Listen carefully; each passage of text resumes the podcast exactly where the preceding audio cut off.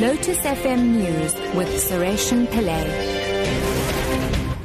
7 o'clock, good morning. One of former President Nelson Mandela's grandsons will appear in court in the Johannesburg Regional Court today for a bail application on a rape charge. The 24 year old was arrested for allegedly raping a 15 year old girl in the toilet of a pub in Greenside.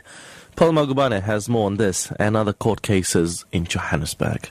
The bail application in the Mandela case was postponed on Friday to today to allow the defense time to furnish the court with one outstanding affidavit before the case can proceed. Mandela's legal team says they have to get an affidavit from one more witness, which they believe is crucial in helping secure the client's bail. Meanwhile, Daniel Mtimkulu, PRASA's head of engineering services, is expected to appear in the Johannesburg Magistrates Court. He faces a charge of fraud and uttering related to his qualification. The Constitutional Court will hand down judgment on whether a doctor may sue the Defense Ministry after she got injured while working at a military hospital.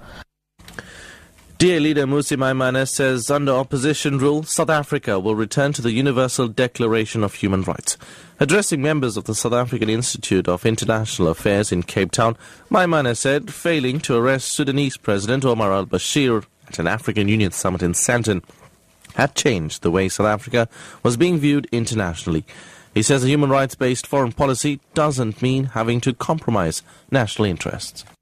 If we can be able to tighten our belts in terms of our massive diplomatic footprint, and then begin to make these missions work harder at building our brand and bringing home business.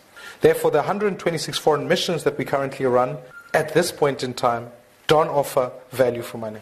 The Department of International Relations and Corporations owns 133 properties and rents another 800 worldwide. This costs the South African taxpayer over half a billion rand a year.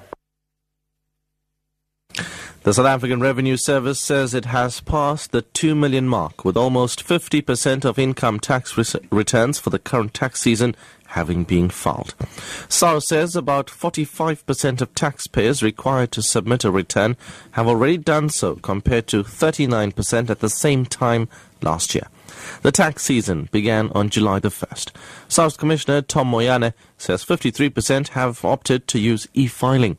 The deadline for taxpayers who submit their tax returns manually is 30th of September and deadline for taxpayers who submit returns via e-filing is the 29th of January 2016.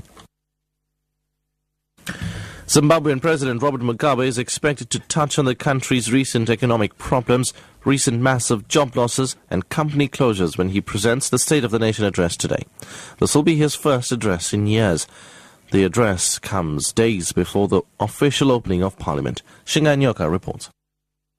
As Zimbabweans face many uncertainties, the eyes of the nation will be fixed on the President Robert Mugabe on Tuesday. His State of the Nation address has been a long time coming and is being presented weeks after massive job losses, further company liquidations and a poor agricultural season. The question on everyone's mind is what the long-time ruler can stay to restore hope in the nation. At home, he faces increasing discontent among the poor. Street vendors have been forced off the inner city while relations with the West had been improving but have been strained lately by the alleged abduction of activist Itai Dzamara. Analysts say there are unlikely to be clear solutions to the pressing issues of job losses and company closures, problems that are not only affecting Zimbabwe. And finally, the police chief of Thailand has admitted that an investigation into last Monday's bomb attack in Bangkok has made little progress. 20 people died and more than 120 others were injured in the explosion at the Erawan Shrine. The BBC's Jonathan Head reports from Bangkok. National Police Chief Somyot Phumtham listed a series of obstacles his officers have encountered during their investigation. He said only around one in four security cameras in the city was working properly. The main suspect, seen leaving a bag near the shrine at the spot where the bomb exploded, is clearly filmed there and walking away but the police have no more images of him after he takes a short ride on a motorbike taxi.